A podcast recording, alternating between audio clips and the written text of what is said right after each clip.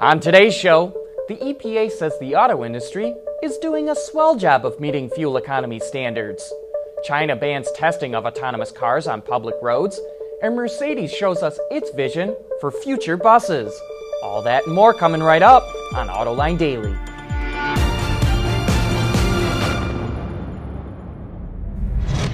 This is Autoline Daily for July 19th of 2016. There's a big argument going on over fuel economy regulations in the US. Environmentalists are fighting automakers who are fighting the regulators. Yesterday, the EPA released its Technical Assessment Review, or TAR, of the CAFE standards so far.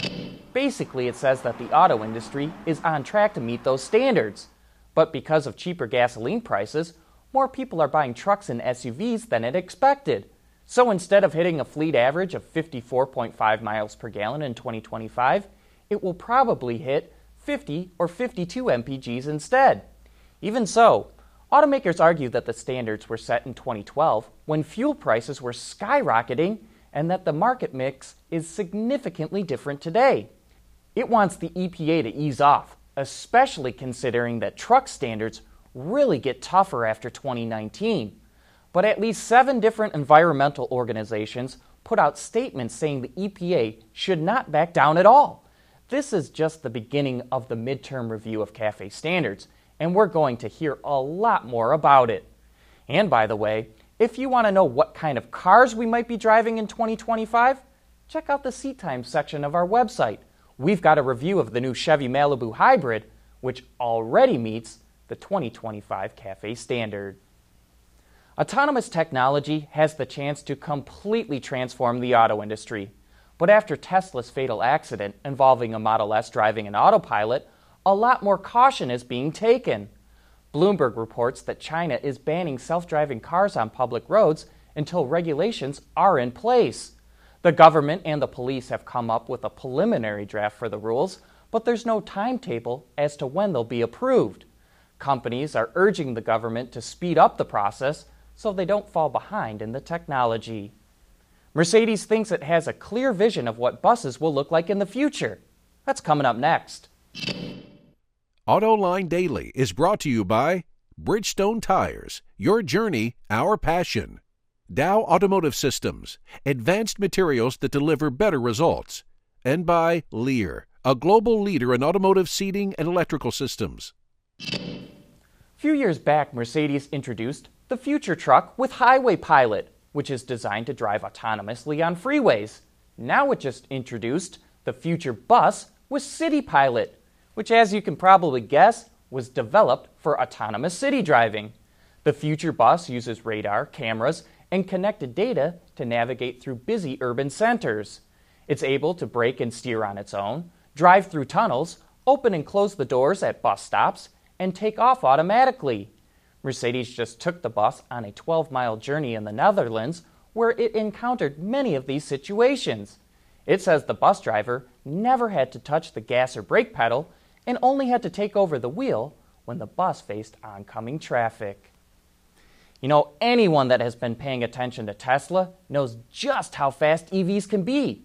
But new EV startup Atieva just released video of its prototype named Edna smoking a Ferrari and a Model S in a drag race, and in a van no less. The reworked Mercedes Vito, or Metris here in the US, features two electric motors, two sets of power electronics, two gearboxes, and one battery capable of storing 87 kilowatt hours of energy. That's good for over 900 horsepower and a 0 to 60 run of just over 3 seconds. Atieva is currently just using the Mercedes van to test its powertrain system because it has enough space to easily swap out parts. But the final setup will debut in a sedan. Still to come, Alfa is going to drop the 4C Spider. For the people at Dow, racing is a sport and a science. We enjoy one and learn from the other. But like most competitive people, we like winning at both. This is the human element at work. Dow.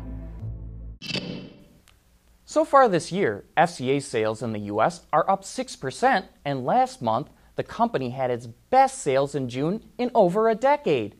But a new investigation by the SEC and the Department of Justice is calling into question the accuracy of those numbers. The agencies are looking into allegations by two FCA dealers who earlier this year filed a lawsuit accusing the company of paying dealers to report more sales than actually occurred. FCA released a short statement saying it, quote, records revenues based on shipments to dealers and customers and not on reported vehicle unit sales to end customers.